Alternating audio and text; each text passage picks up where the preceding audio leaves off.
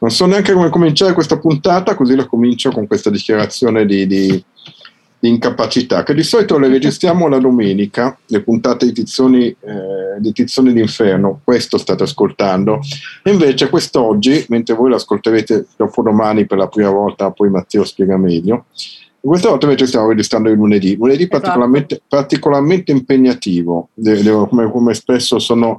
Settembre è un mese fatto tutto quanto di lunedì e questo insomma, ogni tanto c'è anche il risvolto personale, siamo, siamo provati, però felici di essere qua con la puntata. Matteo Scandolini ce lo dice numero? Allora Tito ti ringrazio perché cerchi sempre di mettermi in cattiva luce nella speranza e che io non si Dai, era 100, adesso è 111. Ah, cioè, dovrebbe. Uno... Questa dice dovrebbe e in realtà io vi dico che è la 111. Mm. È, una, è, un 111 che oggi sembra un po' un 666, va bene, battuta del cavolo, questa bellissima risata, e, e, se la ride invece la Vigna Caradonna che oggi è, poi è, stata anche un po' l'ideatrice, anzi è stata non l'ideatrice di questa puntata, io di questo sono estremamente grato, puntata come tutte quante a suo modo speciale, ma forse anche un po' più speciale. E Edizione Inferno, come lo, eh, magari sapete, ma c'è sempre quello che sente la puntata 111 per, come numero uno della sua vita, è un podcast che si occupa soprattutto di fumetto, ma poi anche il discorso, come capita giustamente e sempre di più, quel fumetto si allarga anche ad altre cose vicine e a volte apparentemente lontane che si occupa soprattutto di fumetto, che fa parte di una meravigliosa piattaforma eh, di, di, di eh, podcast culturale che si chiama Querti, eh, di cui poi brevemente, come sempre, mi fa piacere che parli Matteo Scandolina, che è il, il, l'artefice di, il capogita di, si dice il capogita. Il, capo, il, capogita di tutti questi podcast che sono sempre di più e sempre più importanti che vi consiglio di andare a scoprire poi ce, ne consiglierò anche uno Matteo eh, raccontaci come uno può ascoltare Tizzoni, se lo state ascoltando c'è sempre la solita battuta, spiega in qualche maniera ce l'avete fatta, ma ci sono anche altri modi che adesso scoprite, poi magari se vuoi consigliarci un podcast a me diverte e interessa sempre, secondo me interessa anche chi ci ascolta. Eh, dunque, c'è il secondo mercoledì del mese, che accade tutti i mesi, mi, da quel che mi risulta, dove la gente ci può ascoltare in diretta su Radio Onda d'Urto. Andate sul sito di Radio Onda d'Urto per ascoltare i player, poi se siete in Lombardia ci sono anche le frequenze. E eh, invece dal giorno successivo, quindi il secondo ma in realtà potrebbe anche essere il terzo giovedì del mese perché dipende tutto da come cade il mese, se cade in piedi, se cade disteso, se cade di sguincio, eh, ci ascoltate su Fortuna che breve. E poi su tutte le, su, e poi su tutte le piattaforme. Non eh, vado veramente e corro nel, nel, deretano del mio signore Tito Faraci e non consiglio niente se non di ascoltare i podcast che preferite. Ce ne sono di cinema, di serie tv, eh, di fumetti autoprodotti indipendenti, di giochi di ruolo, di eh, yaoi, di, di Evangelion, anime. di qualsiasi cosa, di come si dice, come cazzo si chiama Final Fantasy. Cioè, abbiamo un botto di roba. Andatevi a ascoltare quello che vi piace e magari troverete qualcosa che vi piace impossibile ormai non trovare qualcosa che piaccia o magari tutto nel panorama che offre Perti. Io saluto anche gli amici di Radio Onda d'Urto che, eh, che sono sempre i primi a ospitarci ogni mese, Andrea Cegna che non si è mai fatto vivo di persona ma so che ci vuole bene, almeno lo immagino. E a questo punto, prima di passare ai nostri ben due ospiti questa volta, e, eh, beh, è il momento della sigla.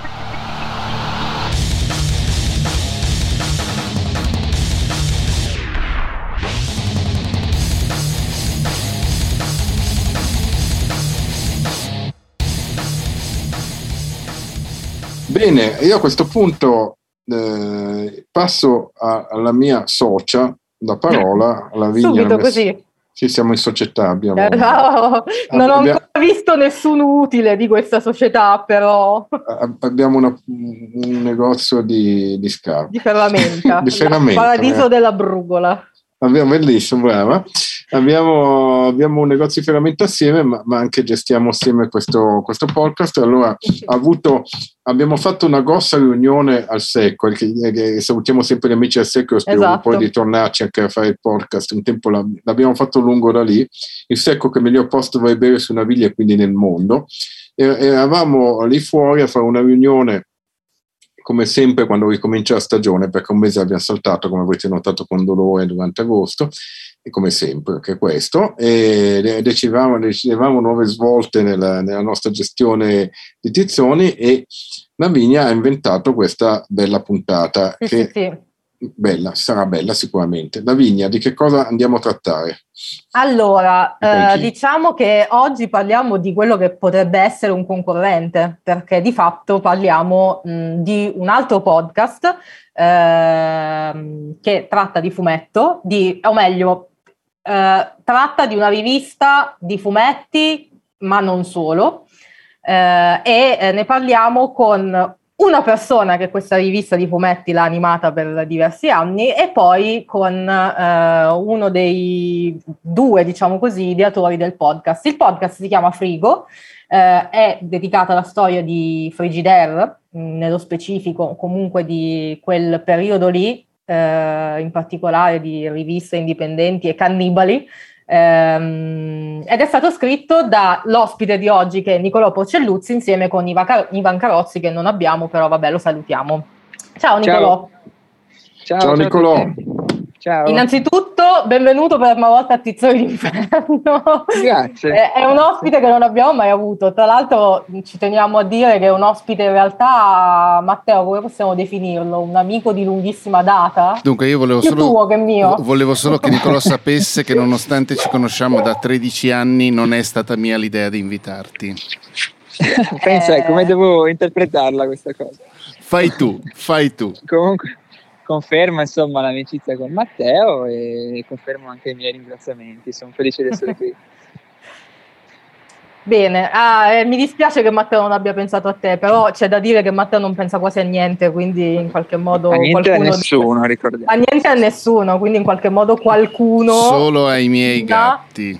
Esatto, deve intervenire a rimettere l'ordine dell'universo a posto. Comunque va bene, dicevamo, eh, il podcast Frigo, eh, sei puntate eh, di circa tre quarti d'ora ciascuna, ehm, prodotto da Cora Media. E niente, partiamo subito sapendo, Nicolò, cioè, perché hai deciso di fare un podcast su Frigidaire o comunque questo periodo?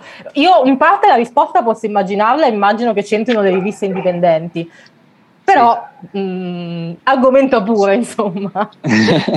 sì, direi che il cuore della risposta l'hai già individuato ed è la passione, anche se mi sembra una parola limitante, eh, per il mondo delle riviste indipendenti, soprattutto perché il motivo per cui appunto eh, siamo amici io e Matteo è proprio una rivista che si chiama Inutile, perché tu conosci bene Lavinia. Eh, conosco E- molto bene.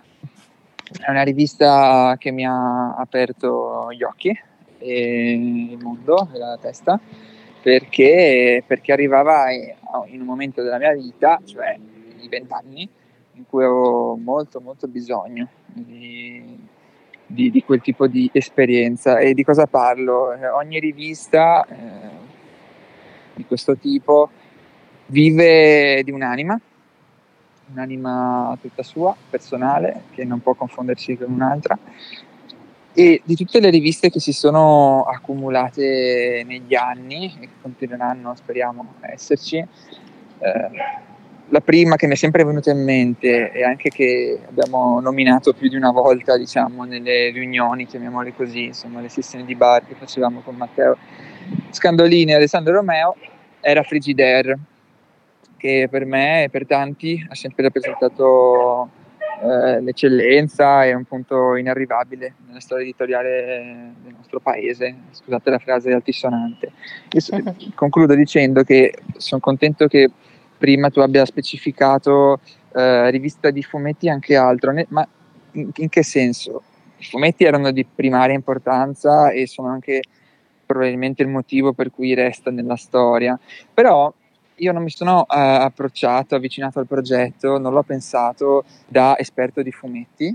Io ne sono un lettore, sono un entusiasta se vogliamo, ma non sono un esperto. Non ho mai studiato la materia del fumetto prima di questo podcast, studiato intendo in- nel vero senso del termine. Eh, io avevo bisogno di avvicinarmi a Frigidaire per capire da vicino, proprio a livello corpuscolare, come venivano messi insieme questi numeri, perché una copertina al posto dell'altra e che cosa stava dietro insomma la complessità di questa rivista in tutti i suoi aspetti, quindi fumetto, reportage, grafica, qualsiasi cosa. Eh, la rivista comunque diciamo, è nota eh, per aver ospitato, diciamo così, eh, essere stata animata da mh, mm, boh, cinque dei, dei, disegnatori italiani rimasti poi nel, nella storia del fumetto italiano, ma non solo. Però sì, però era fatta da un grande apparato di tante altre cose e soprattutto tante altre cose che non, non arrivavano così facilmente eh, non avevano degli spazi così eh, diretti ma anche scontati eh, su altri mm-hmm. tipi di riviste comunque anche piuttosto schierate o meno, ecco.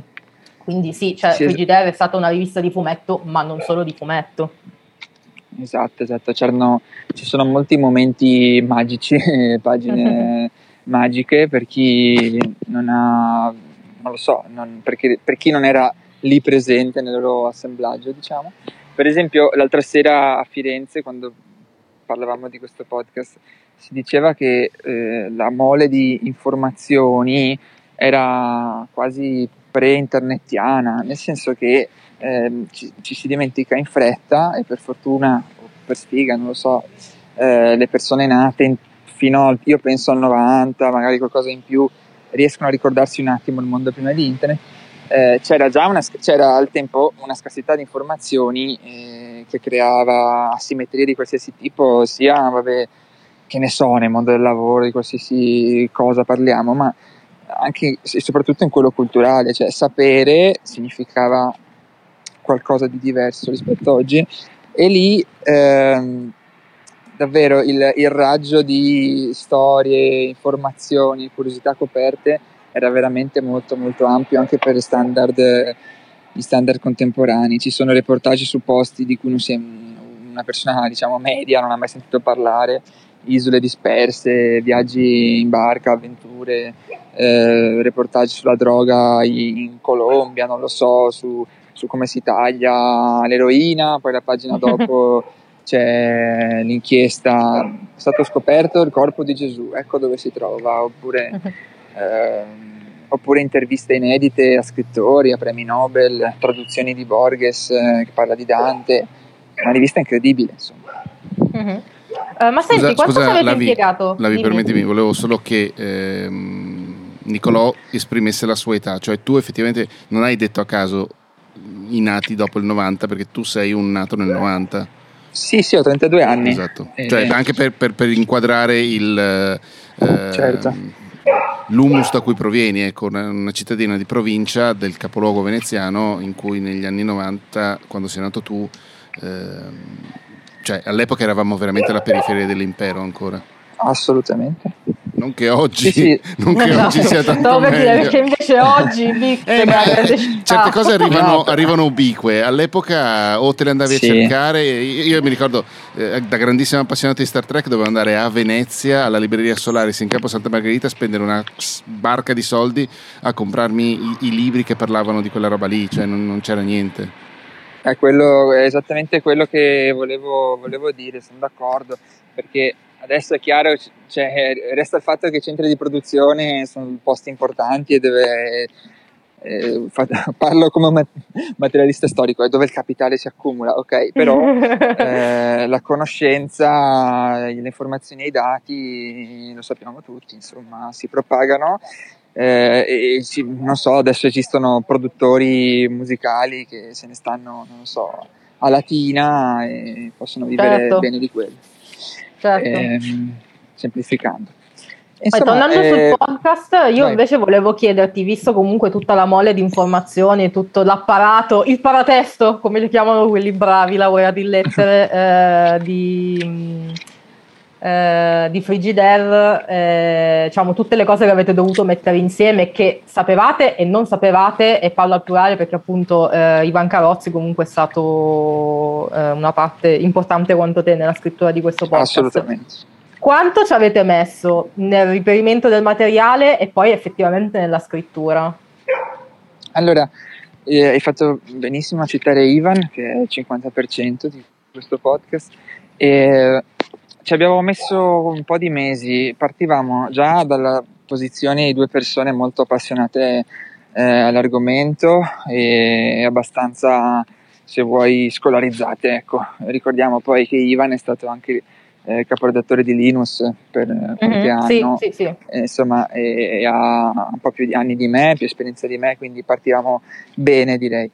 Però sui testi, cioè sul, sulle fonti abbiamo lavorato, ti direi, tre mesi, due o mm. tre mesi in cui prendi appunti, la, metti giù una struttura delle puntate e, e, allora mettendo giù le puntate capisci anche di, di, di cosa ti servirà, chi vorresti sentire.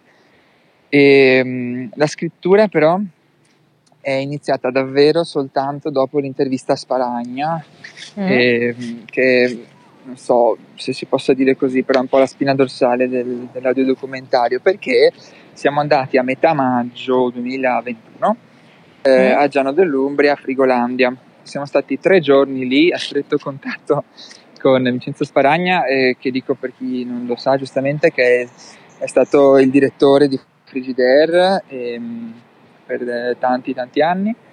Insomma, siamo stati a stretto contatto con lui, le sue abitudini, il posto e quell'esperienza è stata eh, non solo trasformativa ma anche molto, molto utile per capire come orientare il nostro progetto perché in quei tre giorni abbiamo registrato, io penso, 10-12 ore di materiale. Ah di, di Sparagna. Abbiamo usato, ne abbiamo usato mezz'ora, un'ora in tutto il podcast, sembra.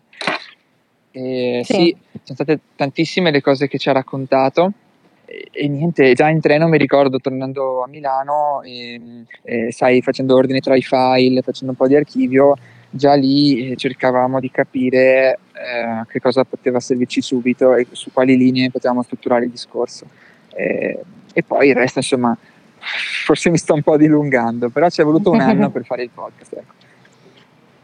Beh, eh, no, però a me sembra comunque sempre interessante dare delle, mm, come dire, delle tempistiche, soprattutto poi quando riguarda, cioè parliamo di podcast che è un, poi di fatto un uh, mezzo nuovo e quindi la gente pensa di poter sedersi mezz'ora in cameretta e registrarlo così dall'oggi al domani, cioè invece questo fa capire quanto lavoro c'è nonostante sia un podcast dedicato solo a una rivista di fumetti e altro, quindi ma certo, tu ridi. Se pensi, sì, no, vabbè, eh, ride perché abbonda nella bocca dei Esatto. Soldi, no? ma va, va, in culo, va.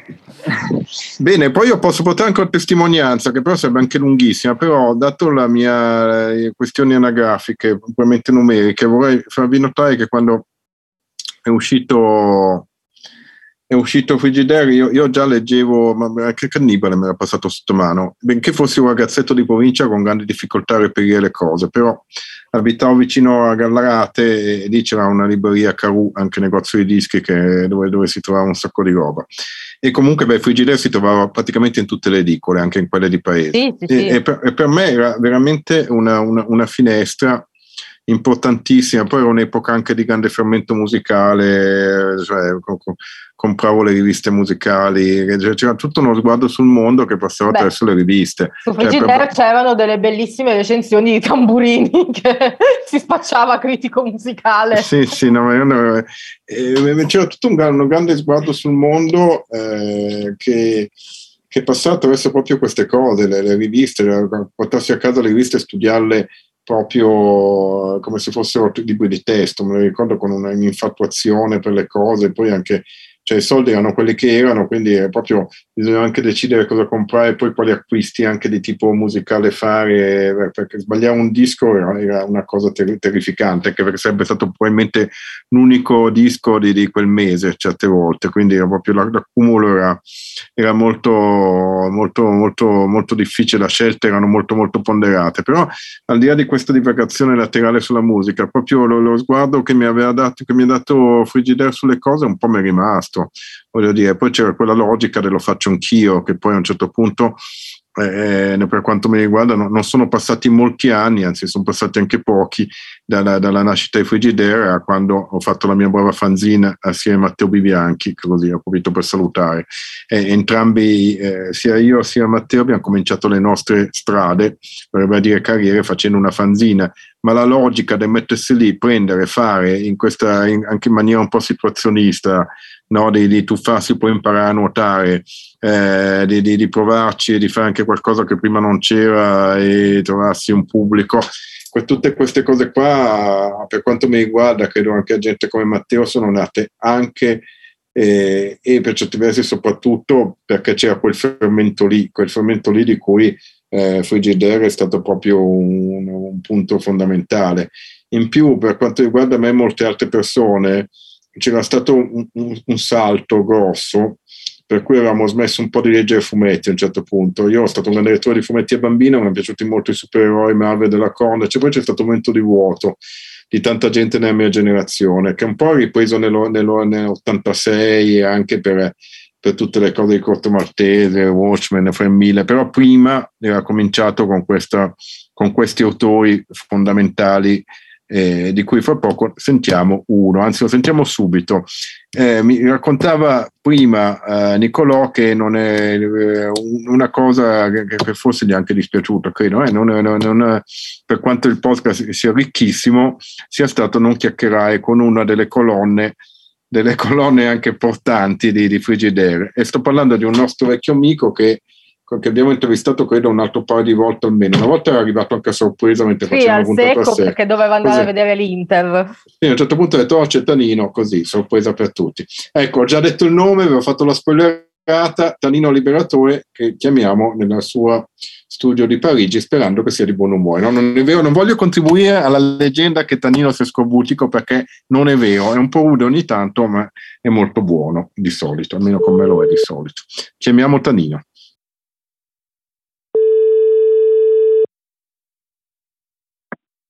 Oh, oh Tanino, come va? Mi sento male.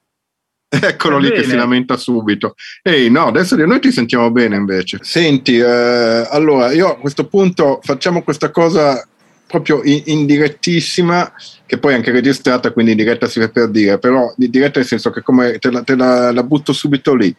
Ah, e io faccio un pochino, come dire, da intermediario in questo caso. Sono convinto, e intanto ci avrà pensato, quindi sto parlando lentamente mentre lui ci pensa, sono convinto che Nicolò ha qualche domanda che gli è rimasta lì che ti avrebbe fatto se vi foste sentiti. E quindi proprio lentamente, mentre Nicolò sta rimuginando sulla faccenda, a questo punto, proprio con questa penso, lentezza... Io penso che ne sappia, ne sappia più di me, eh, sul frigo. Pu- può darsi, tutti i giorni. Io è eh, tipico trovare persone che ne sanno uh, più di noi. Vabbè, comunque, tutto un ragionamento. Eh, e allora sì. a questo punto, dopo aver tirato il lungo, passo la parola a Nicolò che può fare una domanda a Tanino. Beh, Tito, ti ringrazio per questa occasione. Ci sarebbero tante domande ovviamente si confondono tutte, ma la prima che mi viene in mente è che cosa, che cosa ricordi Tanino delle prime settimane, dei primi mesi di Frigidaire? Perché posso capire, posso immaginare che a un certo punto avete iniziato ad andare ognuno per la sua strada, ma se hai dei ricordi del primo periodo, che da fuori sembra quello più, più unito, più forte. Sì, boh, il primo periodo praticamente è la continuazione di Cannibale, soltanto che era un, un'evoluzione eh, di Cannibale che da rivista quasi fanzine diventa una rivista proprio un po' semilusso, eh, la, famosa, la famosa rivista del superfluo indispensabile che mi piaceva uh-huh. un casino e che collava perfettamente con la rivista. Certo. Pronto? Pronto? Sì, sì, ci siamo, siamo. State in, in strada? Ti sentiamo, no, no. uno, uno sì, non io. Uno, uno, sì, ma non diciamo quale. Eh, allora, eh, se ne, ne approfitto ancora eh, noi, io e Ivan Carozzi che abbiamo fatto questo audio documentario abbiamo dovuto semplificare ovviamente dei passaggi per chi non conosceva bene questa storia e ce n'è uno che mi viene in mente adesso, eh, sarò brevissimo. A un certo punto per, per raccontare che comunque in quella rivista c'erano delle anime diverse tra loro, di persone che avevano avuto percorsi diversi, eh, citiamo questa pagina dove ci sono le, le poesie di Anna Kmatova o, o il diario di un'amica e una, una, foto di una modella che raccoglie una lacrima in un bicchiere. Questo per dire che c'erano scelte editoriali curate da Sparagna, magari alcune, anzi molte, che era una persona boh, che aveva un po' più anni di voi e che aveva fatto dei percorsi di studio anche diversi. E scelte poi grafiche, per esempio di Tamburini, che era più impulsivo direi, o comunque insomma aveva una sua idea coerente. E come facevano a convivere queste anime diverse? Quella è l'alchimia che non, non, è stata studiata a tavolino, quindi di conseguenza sono delle cose abbastanza uscite per caso, non per caso. Insomma, era, c'era un feeling comune che eh, ci univa, ma non sapevamo esattamente quale, a parte il fatto di vivere in un ambiente eh, tutti insieme in una città che in quel momento stava vivendo un, un periodo duro ma creativissimo. Eh, non lo so, io penso che era un buon, buon, mix perché tutta la parte grafica, la parte editoriale per quanto riguarda la, la, la, di fumetti, illustrazioni e, um, e, e, e, grafica ci pensava Stefano eh, e, noi eravamo là a disegnare, mentre Sparagna si occupava un po' della... però eh, entravamo anche noi, pure Stefano, pure Scozzari eh, avevano voce in capitolo sugli su articoli e le cose da, da mettere nella rivista, che doveva essere finalmente un po' l'actuel italiano dell'epoca, però uh-huh. con, un, con il fumetto in più, e che con un fumetto in più di un certo livello che ma eh, non sapevamo di star, di star facendo qualcosa di eccezionale, eh. ci divertivamo soltanto. Ma infatti a questo eh, proposito... Tra l'altro volevo, volevo anche nominare nuovamente eh, i due autori del podcast Frigo che trovate anche semplicemente andando nelle solite piattaforme che sono eh, Niccolò Porcelluzzi che è qui con noi e anche Ivan Carozzi che poi è stato anche, ha lavorato anche eh, in una uh, delle varie incarnazioni di Linus. Vabbè, sì. questo giusto perché bisogna fare anche nomi e cognomi ogni tanto. Scusate, sì. vi, no. vi, passo la parola a Niccolò o a Tanino.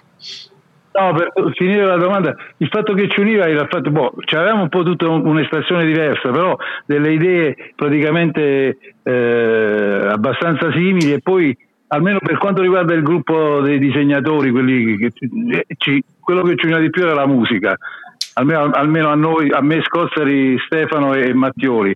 Poi c'era Andrea uh-huh. che era una cosa a, a parte, un'entità a parte come è sempre stato, però che era, faceva gruppo e beh, era, era un'altra, un'altra, un'altra, stanza ecco, di Frigidaire, un altro scomparto del frigo. E poi c'era Sparagna che aveva le cose sue eh, che veniva giustamente da tutta la, la, parte estrema sinistra, eccetera, tutti gli studi che aveva fatto, quindi di conseguenza era uno del 68, noi del 68 eravamo abbastanza ancora un po' piccolo, lui invece l'ha vissuto con più forza.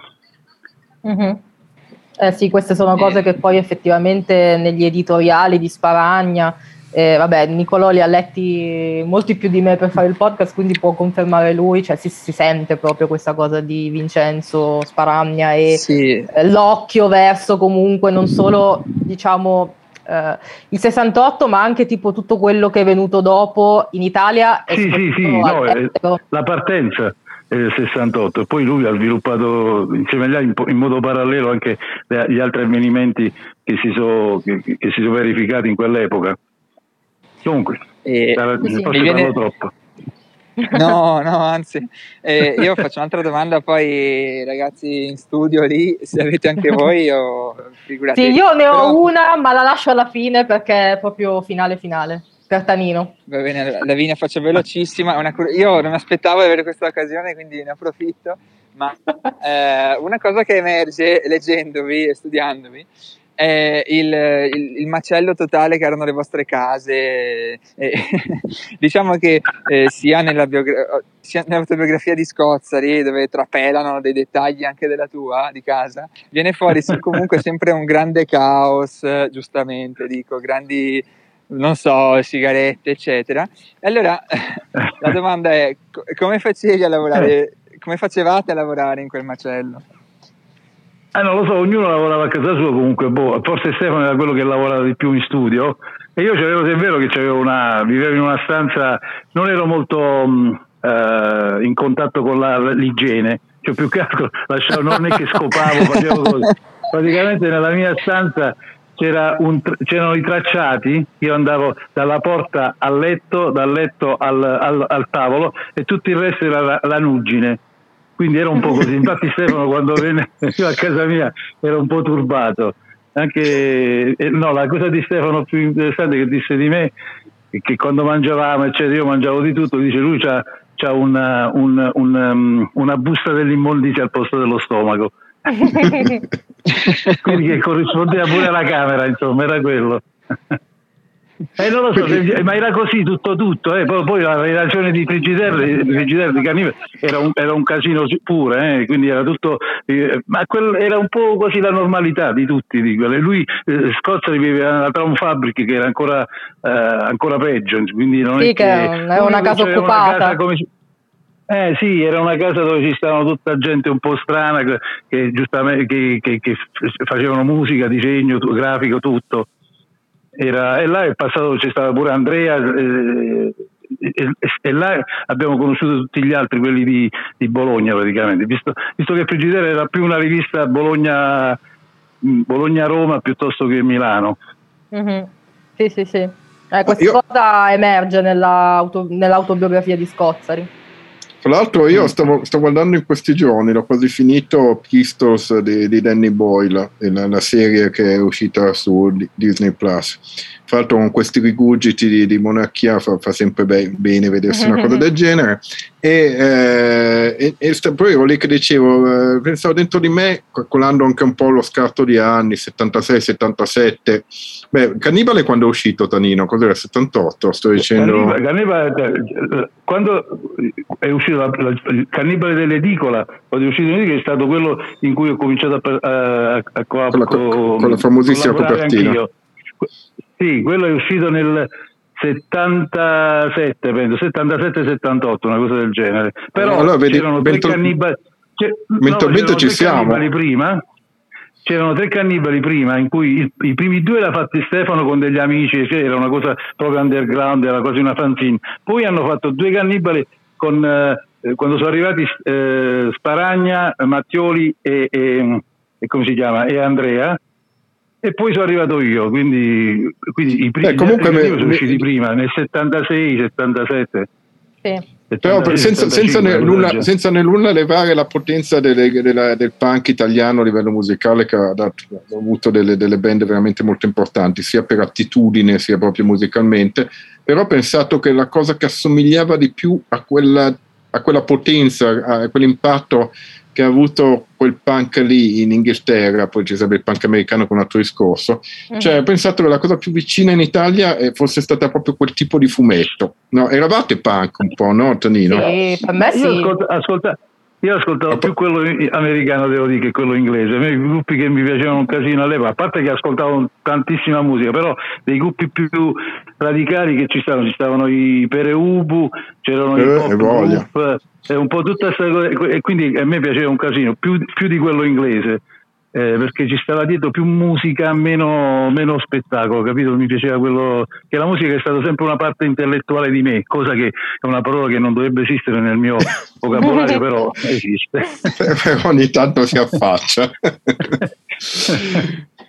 Nicolò, forza. Sì, Nicolò. Eh, io, io, ho un'altra domanda in caso. Allora, con, con Ivan. Eh, tra, sì, tra, tra, tra le varie cose ci siamo imbattuti in un'intervista inedita fatta da, da un giornalista in erba, diciamo, negli anni Ottanta a, a, Stefano Tamburini.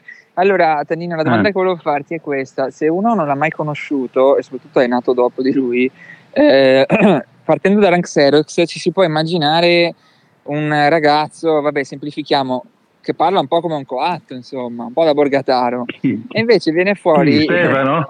Stefano, sì. sì, veniva fuori, però la parlata invece era di una persona boh, molto pensosa, molto tranquilla, molto più rilassata delle sue creazioni. Allora volevo chiederti se, se avevi, cosa ne pensi insomma di questo contrasto. No, tra... eh, Stefano era, era un uh, tipo intelligentissimo eh? dopo era pure molto, molto acculturato come si dice e certo lui pensava si divertiva un casino come quando pensava a situazioni estreme però dopo nel suo in me pensava moltissimo rifletteva scriveva continuamente sceneggiature stranissime quindi non è che eh, quindi come tutti gli scrittori visto che è un'esperienza che ho, che ho fatto in questi giorni sono molto riflessivi e parlano benissimo, ecco, il contrario mio. No, Stefano, Stefano per, me, per me Stefano è stato l'anima di Frigidaire di tutto, a parte l'Anxerox. È stato lui che ha creato la rivista, che ha, che ha avuto l'idea della rivista in quel modo, è stato lui che ha creato la grafica, lui che ha creato i personaggi più, che hanno avuto più successo, a parte Andrea, sul, da, nel, nel, chiama, nel, nella rivista, ci sta Frank Xerox, Red Vinile, Snake Agent, quindi era, era un, una persona forte, ecco. E, uh, ma il contrasto è un po' con tutti, io pure non è che so come Ranxeo, se non ho mai menato a nessuno, eh. e quindi disegno delle cose, delle cose dure, forse non farle, o, o, grazie a quello non, non, non le ho fatte. Ecco, vedi, pure il cane è d'accordo con me. ecco. Va bene, sentite, a questo Va punto credo, credo che abbiamo tirato abbastanza in lungo, ma qua si starebbe anche ore. Poi sì, devo, sì, sì. posso portare una testimonianza che, che, Tanino ha questa fama così, ma è una persona estremamente affabile.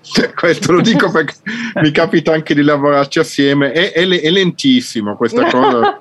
Il mondo deve sapere no, che ti sbagli, che Tani, Tanino Ibertore è, è, lent, è, lentissimo, veramente. No? Non è vero, sono lentissimo nel, nell'approccio, poi nell'esecuzione no, ma però è vero che prima di arrivare alla conclusione ci devo mettere tempo. e allora, se le cose non mi piacciono è ancora peggio. No, ma è bello che poi vederlo disegnare di persona, cosa che ho avuto la, la, l'occasione di, di vederlo in, vari, in, varie occasioni anche a semplice tavola, va, va come un lampo, no?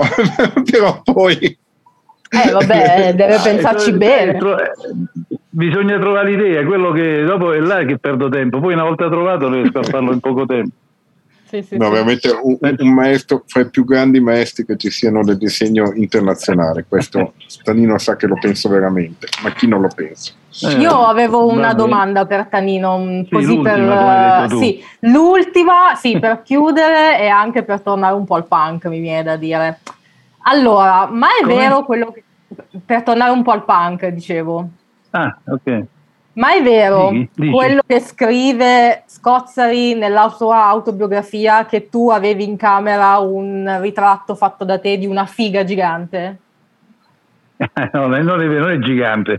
Cioè io era molto grande. Quadro, no, non era molto, no, no, non è vero. Era un foglio di leggermente più grande di una 3 quindi okay, già vi okay. che non è enorme, però era come un mio diario, invece di scrivere eh, facevo dei disegni eh, e poi li, li, mettevo in bella copia su quella, su quella, su quel ta- quella tavola e avevo disegnato, avevo preso, ho visto che comunque il porno faceva parte della mia vita, ho preso un ingrandito un, un, dettaglio di una foto in cui si vedeva benissimo tutto, la, la saliva, la lingua, i denti, eccetera, che leccava qualcosa e lo, era iperrealista e quello naturalmente rimaneva molto impresso, ma non era gigante, era, era Beh, comunque sicuramente che... più grande del normale. Ecco. No, comunque io, io sappiate questa cosa. Ma leggermente proprio.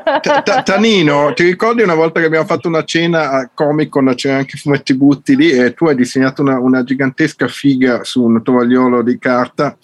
Su una tovaglia di carta, ah, io ho il video disegno, da... disegno cazzi io, io, io ho questo video da qualche parte del telefono, adesso lo sto cercando perché ti ho filmato, t'ho filmato mentre lo facevi, cioè veramente ma gigante così, tanto per da scandalo, eh, soprattutto i camerieri che giravano attorno. Sì, sì, no, sotto i fianchi, ma, me davanti parli, ma parli, parli, di una gigantesca ragazza o proprio la figa figa? No, no, proprio la, la, la, l'organo in sé stesso, la, ah, parte ah, ravvicinata. Sì, sì, eravamo lì tu, tu, io, tu io fumetti brutti e Claudio Curcio, ma poi tutto attorno una marea di persone che giravano, c'era questo spettacolo, che era veramente uno spettacolo perché il disegno perfetto e meraviglioso. Vabbè, così, aneddoto. Adesso troverò il video da qualche eh, tu, parte. Tu tanto... sei, sei, sempre eccessivo nei miei confronti, comunque vabbè, eh, te, lo, sì, te lo concedo, dai anche eccessivamente paziente qualche volta, fecciatino. Sì, sì, ma quello, quello, quello, è un tuo merito perché se non sei paziente io dopo divento, non divento manco più gentile. È questo. No, vabbè, siamo gentili entrambi. Grande Tanino, ecco, grandissimo. Perfetto, perfetto. Grandissimo Tanino. Va bene. Grazie mille. Dai, liberiamo entrambi i nostri ospiti. Grazie mille per la pazienza eh, di questo fuoco di domande e soprattutto sulla figa. e, e Oh, è importante per me saperlo. No, no, scusa. ma è giusto, è giusto così. È fantastico. No, no, poi, poi te lo spedisco quelle- quelle- quelle- di, quello- di quel, di quel quadro che era quello che c'avevo, l'unico che c'avevo e che avevo detto a mia madre se lo voleva lei, naturalmente ha declinato. E questo è vero. Andavo- ah, ci sono dei ragazzi, dei pazzi di, di Perugia che hanno fatto una serigrafia eh, con eh, non so se erano 30 passaggi e praticamente è identico all'originale, gli manca solo la firma e è più pulito, l'originale è un po' più sporco. E eh, comunque è una cosa vecchia del 74, quindi voi non eravate nati. No, no, purtroppo no. No, no. Va bene, grazie mille a entrambi. Grande Nick. Grazie spero che tu non abbia più altre domande. A presto, Grazie ciao per Tonino. l'occasione. Gra- Grazie, baci. Eh, Ciao. Nicola, se vuoi mi puoi pure intervistare. Io non ho mai detto, ho detto sempre no a tutti, poi ho, fatti se- ho fatto sempre sì a tutti. Quindi Allora lo farò, lo farò, ti disturberò, ti disturberò. va bene. Gra- Ok. Grazie, Buona ciao. serata, grazie a entrambi. Ciao Tonino. Ciao Danino, grazie. Ciao, ciao. Ciao, Grazie. ciao, grazie. Bene, in questo- a questo punto ci, sare- ci sarebbe uso condizionale perché un po' il tempo è, è un po' quello che è, purtroppo perché invece è un momento molto molto interessante. Comunque c'è, ci sarebbe come, come volete il momento dell'edicola, che poi non è edicola come sapete bene, ma riguarda qualunque tipo di appuntamento degno di nota, sarebbero tantissimi, ma si fa sempre una selezione per ovvie ragioni, Mhm. eh, che, che- in cui, che lascio a Lavinia come, come Sì. sempre. Edicola, sì, sì. del- edicola di settembre proiettata verso ottobre. Sì, in realtà, visto appunto che il tempo scarseggia, dirò, ricorderò soltanto un appuntamento, quindi appuntamento, ehm, scusate, Eh, non sono piemontese, ci tengo a dirlo. Però ti Ehm, piace la menta. Esatto, Eh, dicevo soltanto un appuntamento perché dal 23 al 25 settembre c'è, torna uno dei miei festival preferiti che è il Treviso Comic Book Festival. Sarò- ci sarò anch'io. Eh, lo so, lo so, anche perché alle le nomination del premio Boscarato ci sono un po' di persone che conosci, Tito. Sì, questa, questa volta ve lo dico, tanto si può parlare, non- non- senza vergogna lo dico, abbiamo così tante nomination come Fettinelli Comics che, che poi non prenderemo niente e sarò Ah, di con- beh, certo. mi certo. cascherà- farò buon viso cattivo gioco, cosa che mi riesce malissimo. malissimo, se non sono, non sono bravo. Me ne andrò Tu non sei un animo delicato come Tanino. No, me ne vado via sempre ingugnatissimo in quei casi, ma è giusto che, che la punizione mi venga data. Comunque no, sono felicissimo delle nomination e, e seriamente, lo dico seriamente, una- a, a prescindere da come andrà a finire, è una bellissima soddisfazione per me e per tutto il team di Feltenelli Comics. Mhm. Bene, direi che possiamo chiudere questa scoppiettante puntata, inizio di questa scoppiettante nuova stagione di Tizzone d'Inferno. Beh, che però insomma è stata particolare, devo dire, tutte le puntate di Tizioni sono un po' speciali, questo però insomma è stato speciale in un modo speciale. Ma sapete cos'è No? speciale davvero? Il fatto che noi stiamo registrando al 12 di settembre, ma Mhm. la prossima puntata, cioè la 112, andrà in onda per la prima volta in assoluto su Radio Onda d'Urto il 12 di ottobre. 12 e 12. Wow. Wow. Così Com'è ti, ho- ti ho Ah, fottuto certo, la domanda solita di fine puntata, Tito. Suca. È vero, quindi a questo punto non mi resta che ringraziare tutti, particolarissimamente la Vigna che ha dato una puntata eccellente con cui cominciare la nuova stagione. Ringrazio chi ci ascolta per la prima volta perché si spera sempre che ce ne siano tanti e che dicano che non sia stata soltanto un- un'occasione. Però ringrazio particolarmente perché ci sono l'incontro, magari vengono anche a cercarmi in occasioni più o meno pubblico, ci sono persone che ci sentono dalla prima puntata, anche dalla puntata zero, ogni tanto si manifestano e quindi insomma questi gli mando un abbraccio particolare e un ringraziamento. Ciao Matteo, ciao Lavigna, Ciao. Ciao Titone. ci, ormai Alla ci siamo prossima. capiti, alla prossima fra un mese. Ciao. Ciao ciao ciao. Ciao, ciao.